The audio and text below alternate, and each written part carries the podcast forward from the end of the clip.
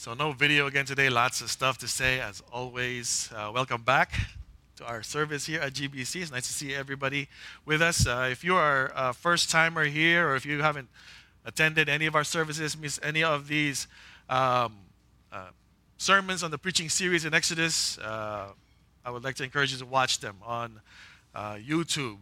Uh, we've been on this book, studying this book for almost three years now. So, um, if you haven't heard any sermons on Exodus, you have a lot of catching up to do.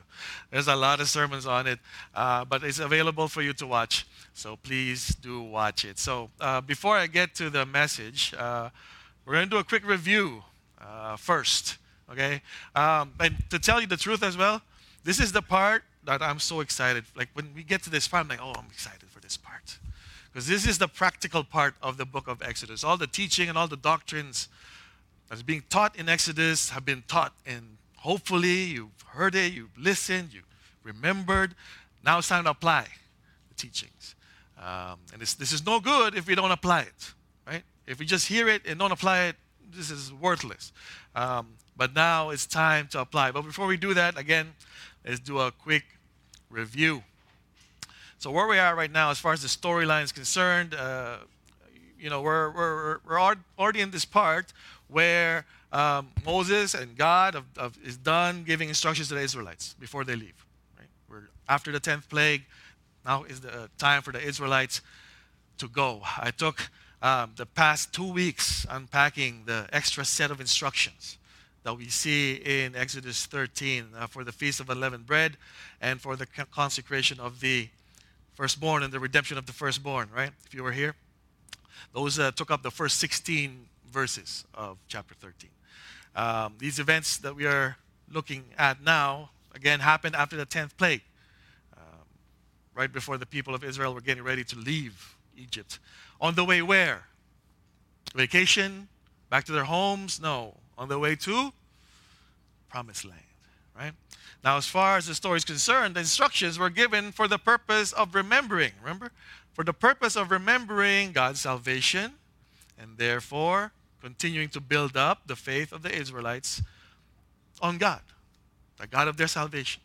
That's the purpose for the instructions. Continue to remember how you got out of Egypt. And as far as our purposes, again, are concerned, this part of Exodus 13 gives us the rock solid foundation for our sanctification or our spiritual growth. I, I mentioned this last week, right? Um, what's the, what's, the, what's the foundation for our sanctification? Consecration and redemption. Remember that last week? The sandwiches, sandwich bread. Okay, it holds together the sanctification part of our growth or our salvation. Um, so it's like a sandwich. It's, this is this, this two things that are holding up the sandwich has to be rock solid. And I say that's the only rock solid thing that can hold up our sanctification is that we have been chosen by God, consecrated to Him, and redeemed by Him. Okay? It's the only thing that can hold it together. Um, and the reason I say that is because the, this, this topic of sanctification is always messy. Okay? We're all in different stages of it, and some of us are slower to be sanctified than others, but hopefully, and I uh, you know, praying for you. You pray for me. I'm still being sanctified. There's still a lot of things in me that needs to be uh, purified, so to speak, cut off, circumcised. Um, but we're all in it. We're all in it. That's why this book of Exodus is really a reflection of us. Like right now, we're, at, we're in the desert right now. right? We're waiting to get to the promised land. That's where we're at. That's why the sanctification part is so messy. That's why you need something solid to hold it. Um, and so the anchor that um, keeps the Christian grounded and not to sway to the extreme of pride or to the other extreme of hopelessness are the facts that Christians, like the Israelites, have been chosen by God, consecrated to Him, and have been redeemed by the blood the Lord Jesus Christ. Okay? I hope that is clear. Okay? So this means that the Christian's hope for final salvation is never, never dependent on our performance to be good. but only on the goodness of God through the Lord Jesus Christ. That's it. Okay? Not dependent on your, you know, attendance here at church. Not dependent on any ministries you may be serving in or may not be serving in. It's all dependent on the goodness of God through the Lord Jesus Christ. Now, as we continue the story of the Israelites, we will be getting front row seats on just how messy sanctification really is. Okay? Maybe I don't need to tell you that. Maybe you know that already based on your own experience with sanctification but the story will also show us just how messy sanctification, spiritual growth, Christian life really is. Uh, if you also remember, I also said last week, God being a good teacher and a good father, uh, He doesn't just give you instructions and just leave you alone to follow them. No. Um, God does not do that to His children. Uh, God the Father is lovingly patient he is understanding. He is a God of mercy and grace and will always do what is right in order to accomplish His purpose in the lives of His children. It's funny how we talked about this during Sunday school, too. I didn't want to say anything because it was going to be the sermon. That's why. Okay. Um, but this is what it is, right? It is God showing us how He's raising these people, these Israelites, and how He's growing their faith. In case you, um, in this case, after uh, giving the Israelites instructions from the end of chapter 12 uh, for the Passover meal to the set of instructions found in the first part of chapter 13, the people of Israel can now leave. Time to go. Okay. I remember this uh, very fondly when we first came to Canada. I was 12 years old. Um, you know, my dad um, made us all pack up, and I was so excited. It was my first time getting on a plane. That was my first time. I'm like, ah, no problem. Ah, it's going to be fun. Yeah, it's 12 years old, right? And I wanted to be a pilot back in those days. Right? Top Gun was the number one movie, uh, 19, 1988. Right? So those of you who watched the new Top Gun, no good. The first one is still better. I was so excited to get on that plane, and I got on that plane, 13-hour flight. By the middle of it, I was puking. Oh, I still want to be a pilot, but uh, I can't take it. it's too much. So, needless to say, my, you know, my my uh, idea of what it, you know, what it feels like, what it's going to mean to fly up, to fly a plane, the experience, it's not what happened at all. I'm sure the Israelites are feeling the same thing. They're like, we're getting out of Egypt. Let's go, right? It's time to you know, be free from slavery and to live our own lives and just you know, enjoy our life. Not what happened. So now they're getting ready to leave. And, and, and listen, if you read your Bibles, before they left, they, um, they, they, they, uh, they, they, got, they got all these silver and gold from the Egyptians, remember? God told them, go, go ask them for silver and gold. Go ask them for their animals. Go ask them for clothes, all this stuff. So they're loaded.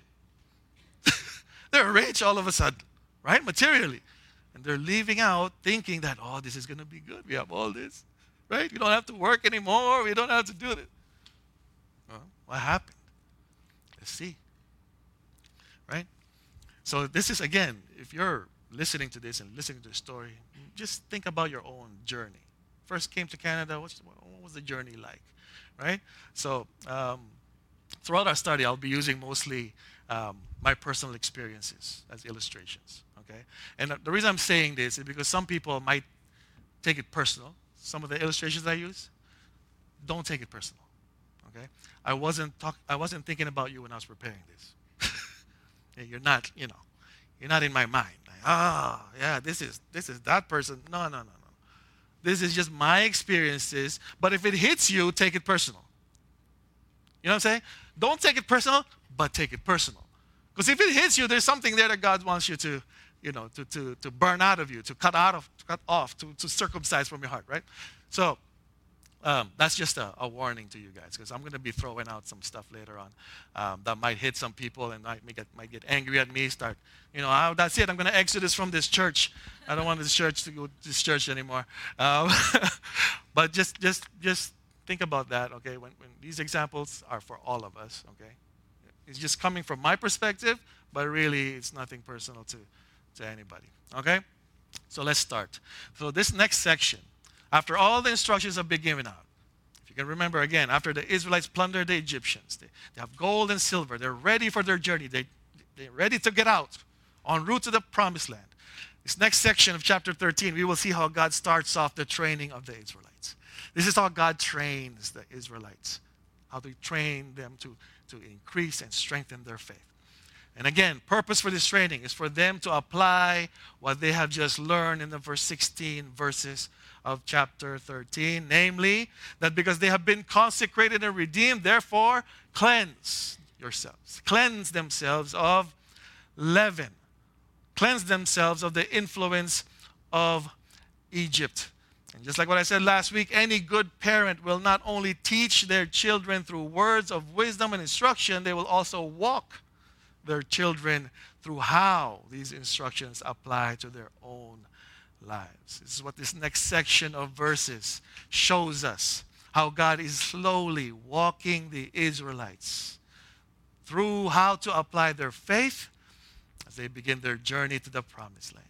All right? So, in this section, we will see three ways of training that God uses to help build up the faith of the Israelites. I'm going to go Baptist on you here a little bit. Three ways of training that God uses to help build up the faith of the Israelites. They all start with the letter R. Okay? First, rerouted. Next, reminded. And third, remained. Okay? Rerouted, reminded, and remained. These are lessons. This is, this, God uses these tools to teach the Israelites how to apply their faith, how to build up their faith in God. I'm going to try to unpack one this morning. Okay? So, first, if you look at the story, the first thing that happened to the Israelites is, was, was they were rerouted. They were rerouted. Um, in the narrative, after Pharaoh said uh, to the Israelites, Okay, you can go now. What does it say? God did not lead them by the way of the land of the Philistines, although that was near. Exodus 17 and 18. Can we just read that again? Can you guys read that?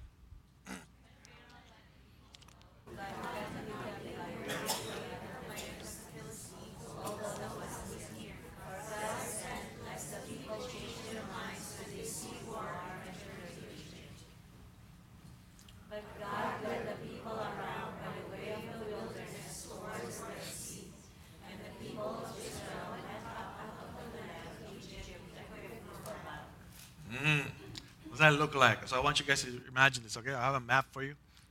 Did you guys, did they get, were able to get the map? So this is the map of the whole Exodus. This is, this is their route, okay? If you look at, where is Canaan? Top, over there, right? On the right side, okay? See where Canaan is? Number one is where the Israelites started. So the first point on the left is where the Israelites started. And they're going to Canaan on the top right. The shortest way to that, uh, what? The shortest way between two points is straight line. The straight line is just go like, like that. Okay? Go straight. But God said, no, no, no, no. We're not going to go straight. We're going to take the scenic route. That's why the message of the, okay, is the scenic route. Why did God do that? Right? Because the full route seems to be just quick. Like, it looks like a, a week's worth of, well, maybe not. right? It looks short. Like you're just going to cross the thing, and then that's it. You're done. They're, they're out. Instead, they went all the way down to Mount Sinai, went back up, went around, and up to. Now, first time I, I read this is because um, the, the, explanation was, oh, because the, the, Israelites were stubborn and they needed to. Uh, God needed to teach them a lesson. Did you read any stubbornness? Did you read any complaints at the at the verse 17 and 8, in chapter 13. Were they complaining at all? No, they're probably excited, right? Because they're all loaded with gold and silver, and, and it's time to go, and no complaints. So it wasn't that. They weren't stubborn. They will be. but they weren't yet. Why did God take them the long route? Right? He should have taken the route that goes through the desert, the, through the wilderness of Shur to get to Canaan, because that's the shortest route. But they went around. Now, why? Verse 17b says, Because God said, Lest the people change their minds when they see war and return to Egypt. So God's saying, I don't want my people to see war right now because they might change their mind and go back. And they, you keep hearing that through the story, right? Why did you lead us? Uh, before they crossed the Red Sea, what did they say? Was there not any uh, space or were there not any graves that we can be buried in Egypt that you brought us here to die? Why did you have to take us out of Egypt for, to die here by the sea? Right? But God already knew that. So God says, lest they change their mind and go back to Egypt. But this is what confuses me. It's verse 18. Verse 18 says, And the people of Israel went up out of the land of Egypt equipped for battle. They're expecting a fight. Right? Why would they equip themselves for battle if they weren't expecting a fight. Meanwhile, God's saying, no, no, no. Yeah, they're equipped for battle, but they're not ready for war. So let me take them around this way. So again, that could be a bit confusing to someone who just, who's just reading the story. It seems as though God rerouted the Israelites because he didn't want them to face the Philistines on the way to Canaan. But when the Israelites left Egypt, they were already equipped uh, I like how one pastor put this, Matt Chandler said that being equipped for battle here, it's not like they are trained for battle. All they did for 400 years was make bricks. What are they going to do? Throw bricks at, at the cane? They didn't know. So Matt Chandler said, being equipped for battle here is like dressing up for Halloween. Dressing up like a soldier for Halloween, doing trick or treat. You're not a real soldier, but you dress up like one. Right? That's what equipped for battle here means. That's why God's like, no, you're not ready. Right? Um, so, what is God trying to teach here? What is God trying to teach us? What is God trying to teach them? Three things that we can learn from this part of the story. First, uh, first thing, let me show it to you with an illustration, okay? Uh, and it's funny because we were talking about parenting earlier during the Proverbs, studying Proverbs. Um, here, uh, if you're a parent, you could probably read this passage and this part of the story and think, yeah, that's good because the, the, you know the, the Israelites were just young in their faith. They, they need shelter. They need to be protected from the reality of the world. So let's let's not bring them to the land of the Philistines yet. Let's protect them because they're baby Christians. Is that God was trying to do? Is that what God is trying to do here? Is God trying to spoil the Israelites? by not letting them see what's out there, like the real world out there? I don't think so. Right? There's this show that I used to watch, The Cosby Show. Okay, I don't know if you guys watched that. Maybe I'm dating myself here, but uh, it was back in the 80s, Cosby Show. I know, yeah, Bill Cosby, he's okay. I'm not even to talk about that, but. in the Cosby Show, there was one point there where uh, Cosby's older, oldest, well, not oldest, Theo, uh, so his, his, his only son, um, wanted to live out, uh, uh, wanted to move out and live on his own. There was this, there's this part of the show. So Cosby's like, no, you're not ready. Ah, yeah, I am. I can work at a gas station and work part time and I can survive out there. And they're like, oh, yeah, really? Okay. So Theo went out. When he came back, the Cosbys, they, they changed their house into the real world apartments, it's called. So everything in the house, okay, from the bedrooms to the kitchen became like real world bedroom and kitchen. Meaning, if you want to sleep somewhere, you got to pay for it. If you want to eat, you got to pay for it. If you want to use the washroom, you got to pay for it. So what they did was they gave Theo, how much you were making at uh, the gas station? That much? Here's their money. Okay? You can spend it anywhere in the house.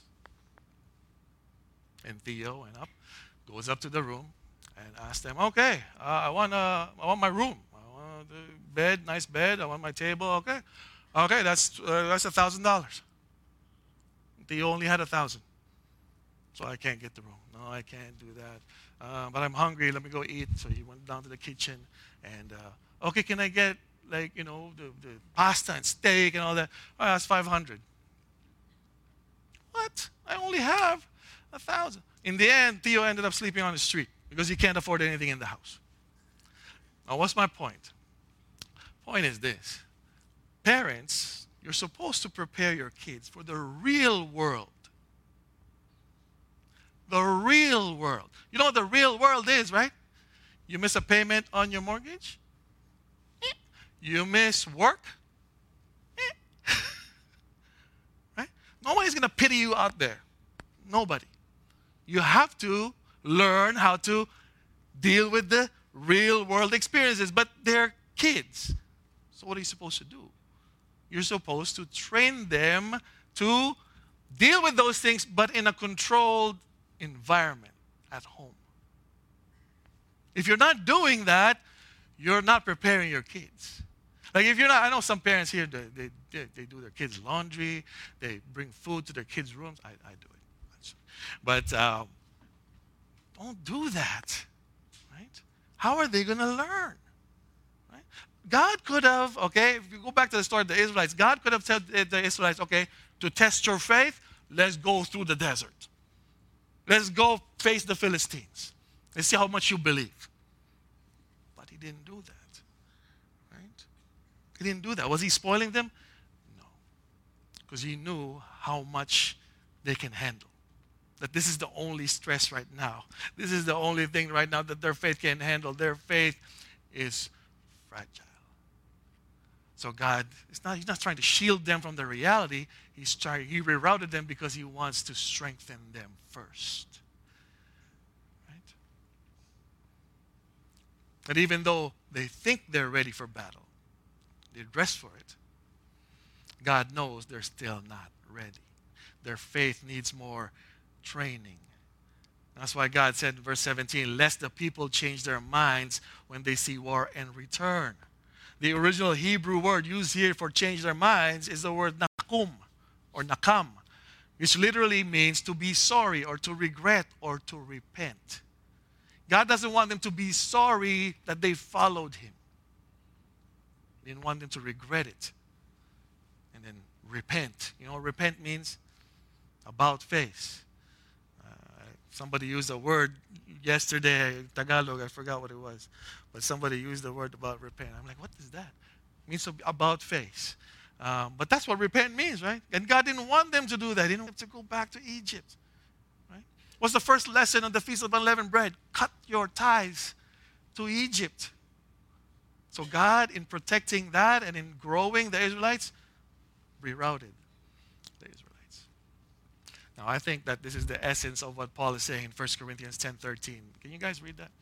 1 Corinthians 10:13.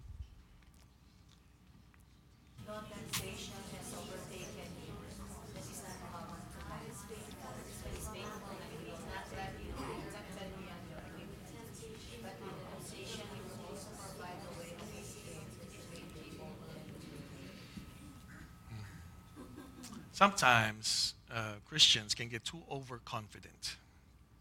Either on, uh, either on their abilities or on a flawed understanding of how God works, especially when it, uh, in that context of temptation. Right? They can get too overconfident. Um, I've, I've been in, in youth, youth, ministry for a few years, and um, every time I warned them about the, temp- the sexual temptations, uh, most of the guys would tell me, yeah, I can handle that. That's nothing. I'll just run away, just like uh, Joseph. Two weeks later, oh yeah, I fell into temptation. Stop being too overconfident about that. There are some things in this world that you just can't fight on your own. Right? You need the help of God.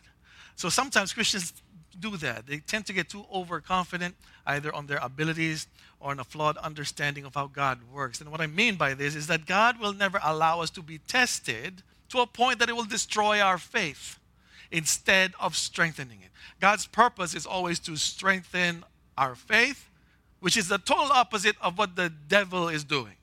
What is the enemy trying to do? It's trying to devour and destroy us? No, our faith. Right?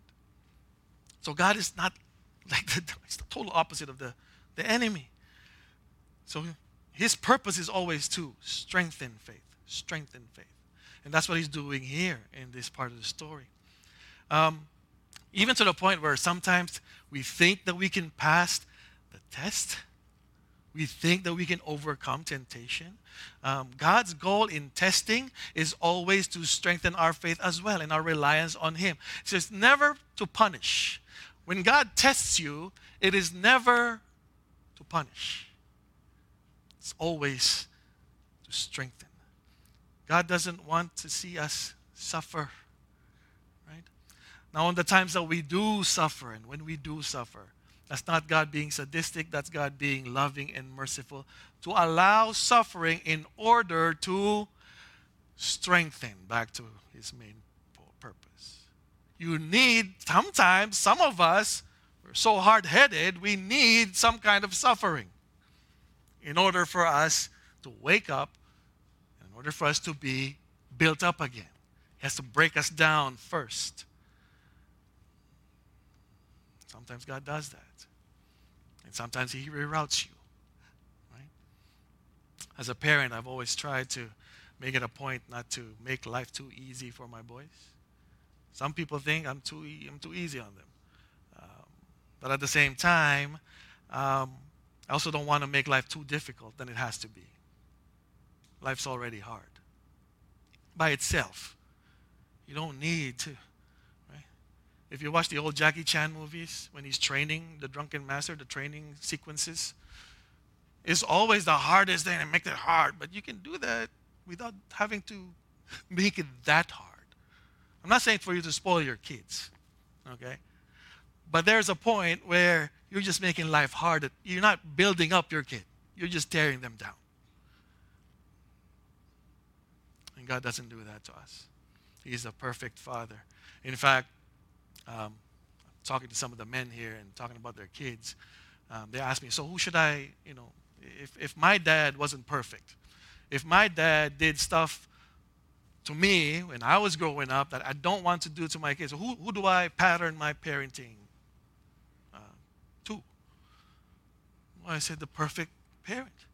Obviously, our, all our fathers are imperfect. There's nobody here has a perfect father. But and, and I always say that the stuff that I learned from my dad, there's stuff that I learned what to do and stuff that I learned not to do. And he's right there. he's sitting right there. Okay? He knows this, right? But that's it. That's just how it is. Because I'm not going to be perfect. I know my kids um, are going to take some stuff from me and uh, to do and some stuff not to do. So who do we pattern our parenting uh, under? God. Perfect parent. He didn't have to, he, he could have led the Israelites straight to the Philistines, but he didn't. He didn't have to, right?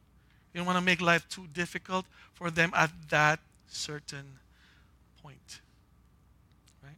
And so he rerouted them. Uh, he rerouted them. He protected them from something that could possibly destroy their faith. Instead, he rerouted them. God, being a good father, led them the, the long way. Uh, and in doing so, God protected his people while also teaching them to continue to trust him, even though sometimes it doesn't make sense. Right? This is the second lesson we can learn from this part of the story. Sometimes it's okay to go the long way. Shortcut's not always the best route. Right? Me and my wife, we go for drives every night because my wife works from home uh, and she needs to be taken out, or otherwise she'd go crazy. Um, cabin fever, you know, cabin fever. So every night I take her out for a drive. Summers I take her out for a walk. So instead of walking the dog, I walk my wife. So, because my dog doesn't want to walk, and my wife needs to walk. so let's go for a walk. And I always ask her when, on drives, you want to go the short way or the long way. She always says, let's go the long way. Why? Because she needs that time to unwind. Right? Sometimes it's okay to go the long way. The shortcut is not always the best route. That's why Christians will never, ever, ever win the lottery. No way. it's too easy. That's too short. It's too easy. You, you won't trust God after you have all the money? You won't trust God. Unless God wants to use that to teach you a lesson, which I don't think you want to go that route. Right? Sometimes it's, it's, it's better to take the long way around. Don't shortcut things. It's not always the best route. And third lesson here is, um, and the part of the story is some shortcuts can even be dangerous. Right? Because that's what's happening here, right? If they were to take the shortcut, they would have gotten killed physically or spiritually. Right? Okay. right? Some shortcuts could even be dangerous. Like if you're trying to lose weight and you're trying to shortcut it, you could die. right? Some people, I just, I, I need, I have a trip coming up in a couple of months. I need to lose 80 pounds.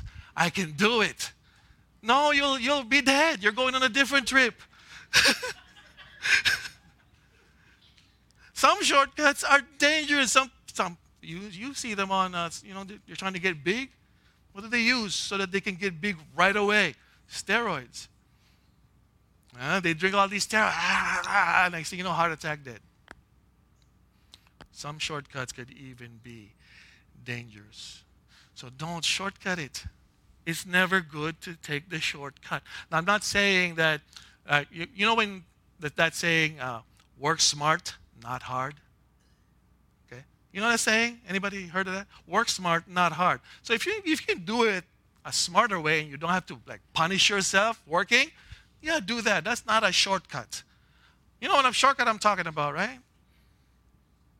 I took a shortcut once. I went biking up Hamilton by myself. All right? I got up to the top, took pictures. Click, click, click, click.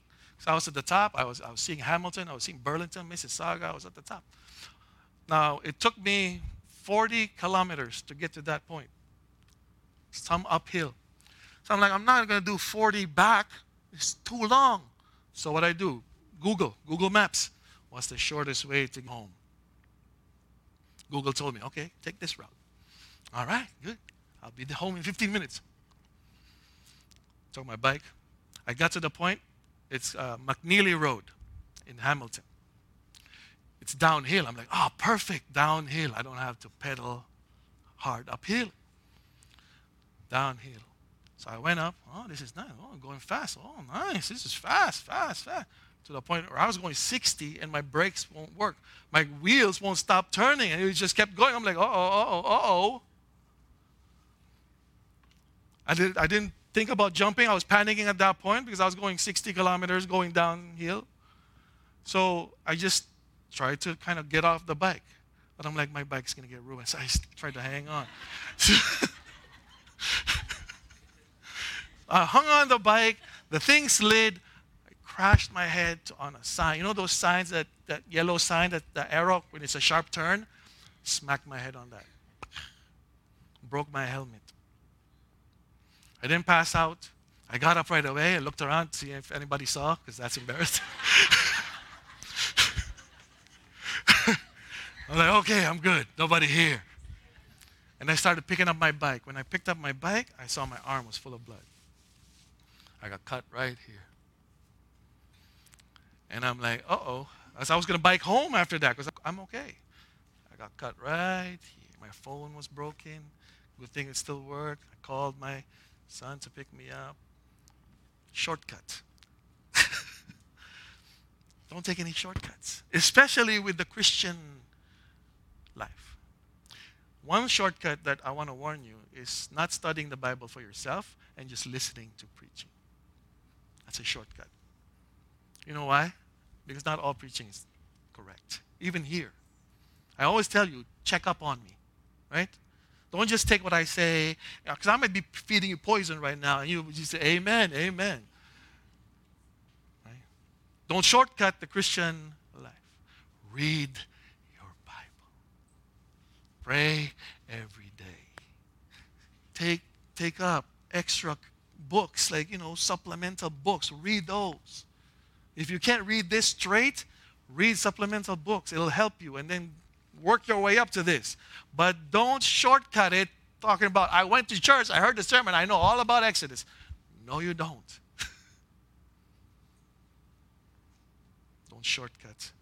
Shortcuts could be dangerous. And sometimes the long way is the better way. I saw a recent posting on uh, Facebook that says in the classroom, students get taught a lesson and then tested on the lesson. Right? That's how classrooms work. The teacher teaches you a lesson and then they test you on it. See if you know, right? In life, it's the opposite. Right? In life, it is the opposite. Tests is what teaches people lessons. So, when you think about that, God is doing that exact same thing here in Exodus 13. He's doing both. First, he taught the lesson, and then he tests them. Right? But before testing them fully, first he rerouted them because they weren't ready yet. They just heard the lesson.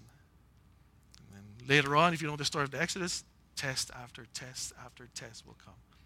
But these tests is again not for them, not for God being uh, God being sadistic or seeing wanting to see his people suffer. No, it's always to strengthen and grow their faith. Right? First lesson that God teaches the Israelites and us today: be patient.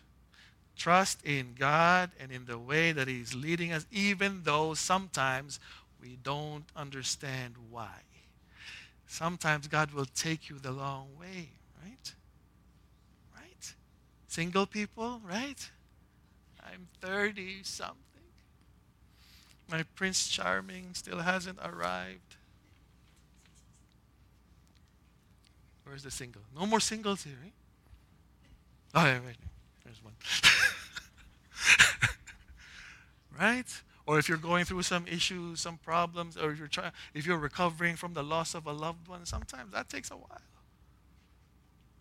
But in it, God is always teaching us something. And again, that something is not for you to suffer more or anything like that. It's for always to strengthen your faith in Him. If you're praying for something hasn't been answered, trust. Right? Trust. Look at the Apostle Paul. How old was the Apostle Paul when he got the Damascus Road experience? Hmm? Probably in his 30s. Right? But before that, what was he doing? Killing Christians. But before that, he was learning. Right? He knew the Bible inside and out. But he was just using it for the wrong reasons. Then God saved him after. Took him a long way. What did he say? He was the last of the apostles. But he worked the hardest. He wrote the most. But it is not through him, but only the grace of God that was in him or with him, right? Sometimes the long way is okay.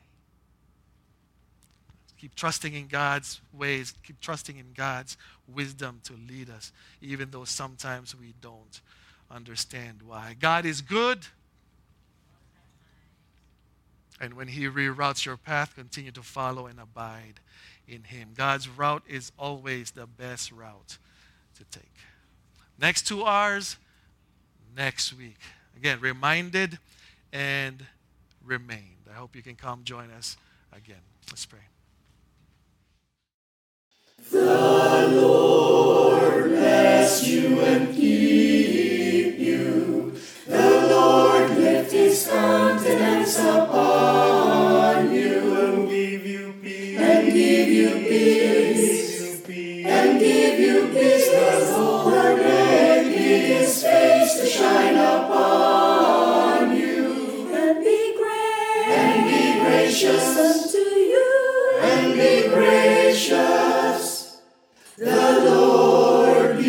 gracious.